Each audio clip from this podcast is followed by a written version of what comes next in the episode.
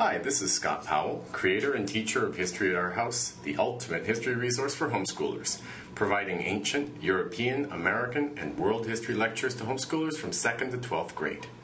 The following is a sample from the History at Our House program. For more information on History at Our House, please visit www.historyatourhouse.com. Enjoy. It's pretty sad for Mesopotamia because just when things were getting started, just when they were starting to do things that maybe would be interesting for us to learn about thousands of years later, the whole area was invaded and ruined by some barbarians. Lindsay, Anna. Like the sea people? Good, one. Right, that's the same idea, right? Like the Sea Peoples or the Hyksos or or somebody like that. We don't. Well, we do know their names. They were nomads that lived in this region over here, called the Zagros Mountains. And they were called the Guti. The Gucci? The Guti lived up here in the Zagros Mountains. And they were nomads. What does that mean? What does it mean for people to be nomads?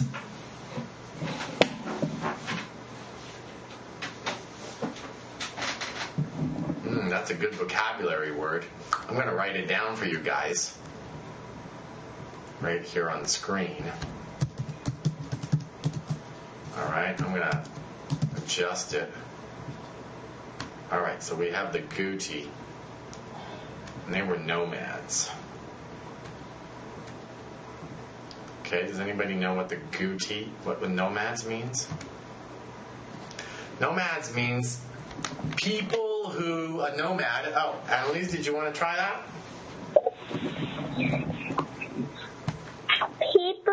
Who don't live in one place. Yeah. They wander. Yeah, right. They wa- yeah, they wander. They move around. Why do people? Why are people nomads when in primitive times? Nowadays, people can usually be nomads by choice. I'm kind of a nomad. I've lived in many different cities in my life, and in, even in different countries. Um, but uh, I do so by choice. I'm not kind of forced to go anywhere. But in primitive times, people were nomads because they had to move around. Why did they have to move around?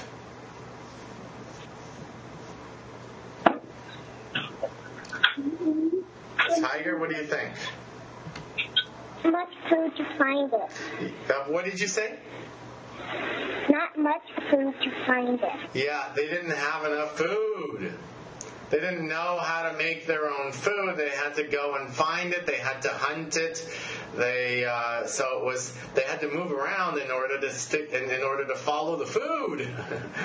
and so people who hadn't figured out how to grow their own food were still nomads, and they were usually more primitive, and they were usually more barbaric which was not a good thing for people who were in cities and who had settled down.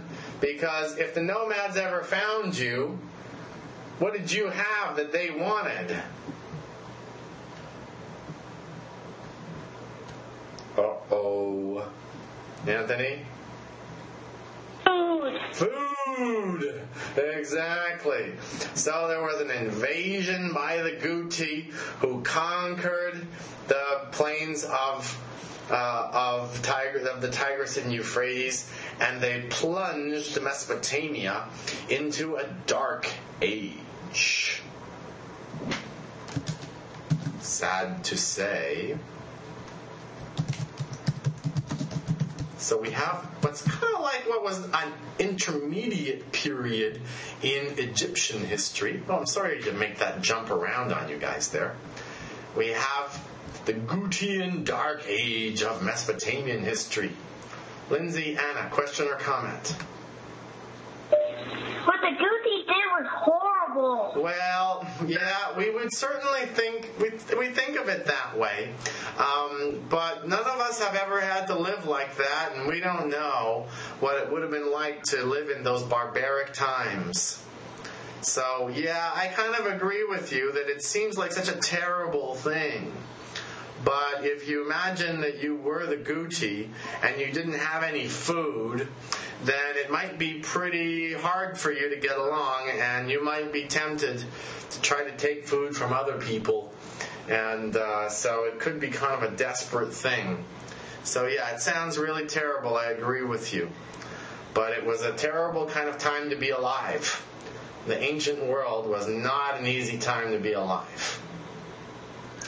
So, so they invaded, they caused havoc in Mesopotamia, and it seems like it took a long time for things to get organized again. In fact, there's a whole period for about 450 years where there isn't anything new to say, anything particularly remarkable or interesting to say about Mesopotamia. I could tell you who the kings were, I could tell you how long they ruled and so on, and I could tell you what the names of the cities were. But that gets boring. That's not important. There just wasn't anything especially important going on. So when are we finally going to get to something important in Mesopotamian history? Something that it makes sense